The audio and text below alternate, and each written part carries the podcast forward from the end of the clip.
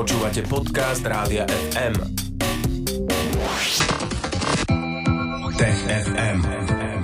Budúcnosť je dnes. Tomáš Prokopčak z Osme je tu spolu s nami, ako každý štvrtok po 15. Tomáš, vítame ťa. Ahoj. Ahoj. Ahoj Tomáš a budeme sa rozprávať, spomínali sme to už, eh, jedna taká vesmírna téma, uh, ako súkromník nabúral do mesiaca. To znie ako rozprávka. no uvidíme, či to bude rozprávka. Povedz nám Tomáš viac o tej misii, ktorá sa uskutočnila a prečo je vlastne zaujímavá. Zaujímavé práve preto, že bola súkromná. My nemáme žiadnu súkromnú vesmírnu misiu, ktorá by smerovala takto ďaleko a, a už vôbec nie, aby sa jej podarilo pristať na mesiaci, no to sa tentokrát nepodarilo tiež. V tom je asi najzaujímavejšia. No a ona vlastne začala niekedy v decembri, v 11. decembra, koncom minulého roku a vyniesla ju na orbitu a teda na, na ďalšiu dráhu SpaceX spoločnosť. No a ono nie je úplne zvykom, aby 5 mesiacov letela vesmírna misia k mesiacu, mesiac je stále relatívne blízko, ale teda táto súkromná misia odvtedy letela, no a včera bohužiaľ inžinieri potvrdili, že strátili kontakt s tou časťou, ktorá mala pristávať na mesiaci, takže podľa všetkého sa zrútila na povrch našej prírodzenej družice. Uh-huh. A čo sa pravdepodobne teda stalo, vieme? Vieme, čo sa dialo zhruba do 25 minút pred plánovaným dosadnutím. Zhruba vo výške nejakých 80-90 metrov nad lunárnym povrchom stratili e, vlastne v riadiacom stredisku kontakt s tým pristávacím modulom. On mal teda pristať a mal tam dokonca ešte taký malý rover, ktorý vytvorili Spojené arabské emiráty a on mal robiť nejaký základný, veľmi jednoduchý výskum, no ale teda domnievajú sa veci, že ona havarovala, roztrieštila sa o povrch mesiaca a, a teraz budú vlastne družice, ktoré máme okolo našeho mesiaca, sledovať to miesto predpokladané dopadu a pozerať sa, či náhodou uvidia trosky. Aj nám vieš povedať, ako to vyzeralo? Vyzeralo to tak, že pomaly, pomaly zostupoval brzdíle, potom stratili kontakt a podľa všetkého relatívne e, silno narazila, čiže máme na mesiaci nový kráter. A to je asi také, také krátke. My sme nepsledovali to naživo, mali sme len animáciu a tá animácia vlastne skončila v tej výške zhruba tých 90 metrov, zhruba tú pol hodinu pred plánovaným dotykom. A, takže zatiaľ nevieme, čo sa presne dialo, ani nemáme priamy prenos, alebo teda dôkazy toho, ako to bohužiaľ vyzeralo a zatiaľ sa len domnievame. Čiže inžinieri tvrdia, že stratili kontakt, to je tá oficiálna verzia, ale teda všetci tušia, že, že to zariadenie sa bohu, bohužiaľ roztrieštilo o našu prírodzenú družicu. Uh-huh. No ale už sa to síce nepodarí, ale prezrad nám, že čo mala misia na mesiaci vlastne robiť. A relatívne jednoduchý výskum. Ono to bolo skôr taký demonstrátor, ukázať, že aj súkromná firma dokáže do kozmu dostať nejaké zariadenie a s ním dokáže pristáť na mesiaci. Samozrejme, ono malo urobiť nejakú jednoduchú geológiu, malo preskúmať svoje okolie, poslať magnetické údaje a údaje o atmosfére tej veľmi, veľmi malej, miernej, málo hustej, ktorá na mesiaci je. A určite by sa s tým nejaký výskum dal robiť. Ale tá hlavná úloha bola vlastne dokázať, že to je možné a naštartovať vôbec financovanie takéhoto súkromného snaženia sa. Nielen robiť výskum, ale teda posielať aj súkromné misie na náš mesiac, budovať tam zariadenia a nebude raz v budúcnosti tam, čo ja viem, poslať turistov alebo ťažiarské spoločnosti. Čiže toto nebol až taký úspešný, až také úspešné dosadnutie. Uh, Tomáš, darí sa nám, nedarí na mesiaci? Práve, že paradoxne sa nám celkom nedarí. A existujú len tri krajiny, ktoré sa podarilo na mesiaci dosadnúť. Vieme o Američanoch, tam sa tam dokonca podarilo poslať ľudí. Rusi dosadli na mesiac a Čína dosadla na mesiac. Ale máme viacero neúspešných misií, aj týchto krajín, ale viacero neúspešných misií. Súkromníci sa napríklad v roku 2019 pokúšali dosadnúť na mesiaci Izrael tam poslal súkromnú misiu Berešít a v tom istom roku sa pokúsila dostať na orbitu mesiaca a potom pristať aj uh, India. No a ani tej sa to nepodarilo. Čiže vlastne teraz máme iba ako keby ďalší pokus, ktorý je neúspešný. Tie pokusy sú naozaj drahé. To nie je len tak, tak včera to nevyšlo a pozajtra to skúsime znovu. Uh-huh. No čiže zase dosadnúť na mesiac nie je vôbec také jednoduché, ako sa zdá. Prečo? Pretože napríklad nemáš o čo brzdiť. Čiže keď napríklad pošleš lietadlo alebo niečo a dosadáš na planétu, aj dokonca na tom Marse, tak napriek tomu, že musíš ísť s obrovskou rýchlosťou, aby si dokonca opustila obežnú drahu Zeme a potom preletela vesmírom, tak môžeš napríklad brzdiť do atmosféru Marsu a potom môžeš roztiahnuť padák a pomaly sa vznášať. Pri mesiaci nič takéto nemôžeš robiť, čiže ty musíš najprv vyvinúť sílu na to, aby si opustila obežnú drahu a vplyv našej vlastnej planéty a doletela k tomu mesiacu. A potom pri tom mesiaci musíš zabrzdiť, tak aby si nenarazila do toho mesiaca. A ten mm-hmm. manéver vôbec nie je triviálny. A, no a preto sa vlastne krajiny roky, rokúce učili, ako to robiť a tí súkromníci sa to tiež musia naučiť robiť. Čiže určite si z tohto odniesli veľa ponaučení, ale jednoduché to vôbec nie je. Trafiť mesiac, doletieť tam, pristáť, nebudaj zabrzdiť. E, zabrzdiť a všetko ďalšie. No nie je to úplne triviálna záležitosť. Mm-hmm. Prečo sa tí súkromníci snažia? Pretože ak sa to raz niekomu podarí a bude sa mu to dariť opakovať, tak by mohol rozbehnúť naozaj veľký biznis na tom mesiaci. No ten, kto bude prvý, bude mať z toho biznisu najviac. Čiže, alebo aspoň zatiaľ to tak vyzerá, pretože krajiny sa zatiaľ nedohodli, či na mesiaci bude možné robiť súkromný biznis. No ale tí, čo sú prví, tí budú najďalej. A okrem toho samozrejme aj chcú popularizovať svoje vlastné schopnosti, tie súkromné firmy. Čiže nakoniec je to obchod, nie je to úplne také verejno prospešné, že robím mm-hmm. to, mhm. pretože chcem mať radosť z objavovania nových vecí. Je za tým vždy nejaký plán, ako zarobiť peniaze.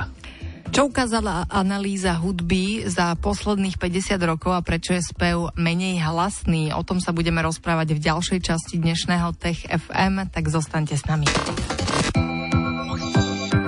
Tech FM. Celkom výrazný bol spev v tejto pesničke, ktorú sme počuli z rádia FM, ale vraj už nie je spev taký hlasný, aspoň tak ukázala analýza hudby za posledných 50 rokov.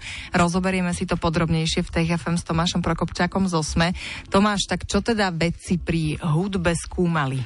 Skúmali, ako hlasno spievame. Uh, totiž to ten predpoklad, alebo ten predsudok, alebo staršie výskumy naznačovali, že dnešná hudba je hlasnejšia. Ja by som si intuitívne myslel, že hudba je hlasnejšia, dôraznejšia, výraznejšia, s výraznejším spevom, musí rýchlejšie zaujať, je dynamickejšia, tak sa tieto všetky predpoklady teraz výskumníci z Nemecka rozhodli preskúmať, urobili vlastne analýzu populárnej hudby od roku 1946 až do roku 2020. A na základe toho vlastne zistili niečo, čo je úplne kontraintuitívne a to je, že, že vlastne hlavný spev v hudobných skladbách je tichší, ako býval v minulosti v porovnaní s pozadím alebo hlasitosťou celej tej skladby a to napríklad mňa dosť prekvapilo. A Tomáš, asi sa nebudeme baviť o nejakom žánri, ktorý je možno menšinový nejaký shoegaze, ale bavíme sa, veci skúmali asi pop music, povedzme. A prečo ich teda tie výsledky prekvapili? Pretože aj oni si mysleli, že ten, výskum jednoznačne ukáže, že tá, ten spev je hlasnejší, optimalizovaný, lepšie normalizovaný, obehaný všelijakými vokod encodermi a kompresormi, aby to jednoducho viacej bolo celé dynamickejšie. A sami predpokladali, však hudba taká je, lebo si myslí, že taká je.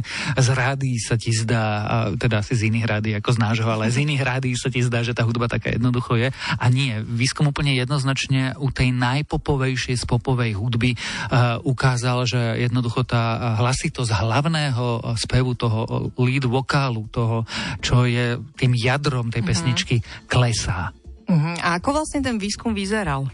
A aby to bolo naj, povedzme, reprezentatívnejšie, tak výskumníci si zobrali, preto hovorím, že najpopovejšie z popových skladieb. Vždy si zobrali štyri najpopulárnejšie skladby z rebríčka Billboard Hot 100 za daný rok. A toto vlastne urobili tých veľa rokov dozadu.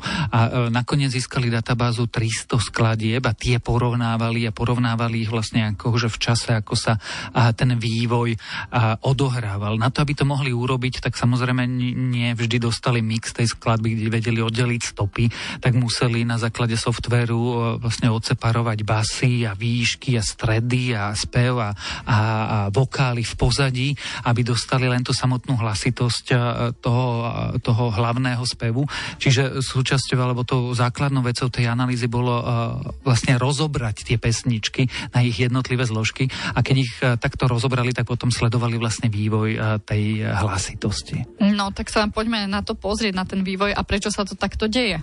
Zdá sa, že za to môžu paradoxne moderné technológie. Aj keď sme tým začali, že intuitívne tie moderné technológie pomáhali to robiť všetko hlasnejšie, tak naopak sa zdá, že čím viacej moderných technológií sa začalo používať pri samotnom nahrávaní tej hudby, tak o to mohol byť ten hlavný spev menej hlasitý, pretože sa dalo lepšie vyvážovať celé to zvukové pole, to frekvenčné pole tej skladby. Čiže bolo úplne vidieť v tom výskume tej korelácie, že keď sa zaviedli syntetizátory, keď sa zaviedlo viacstopové nahrávanie, keď sa zaviedla elektronika, ktorá umožnila nemusieť si pobehovať s páskami, ale zrazu si nahrával na mixpulte do digitálneho prostredia, tak toto všetko sa prejavilo na tom, že ten spev samotný už nemusel byť taký hlasný, pretože tie ostatné zložky boli vyváženejšie.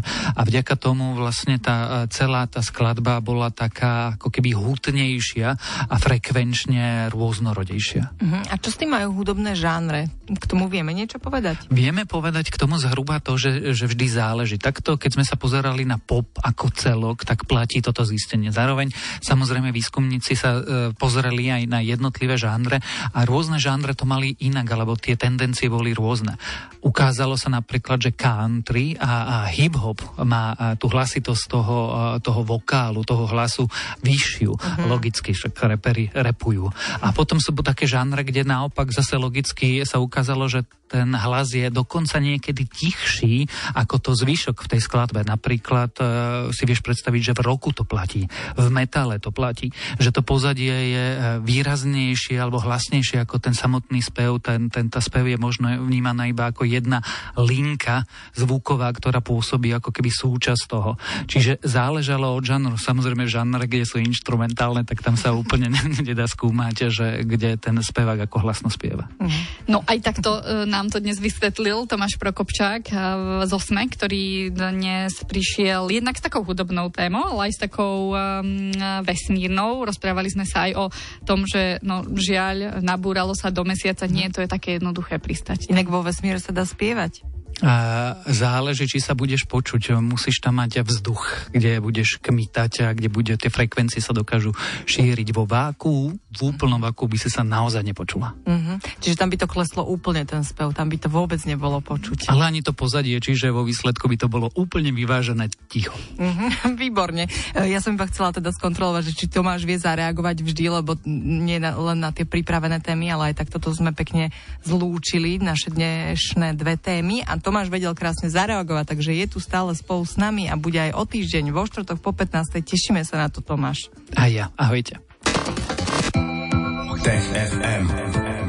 Budúcnosť je dnes. Stream, živé vysielanie a playlisty nájdete na www.radiofm.sk.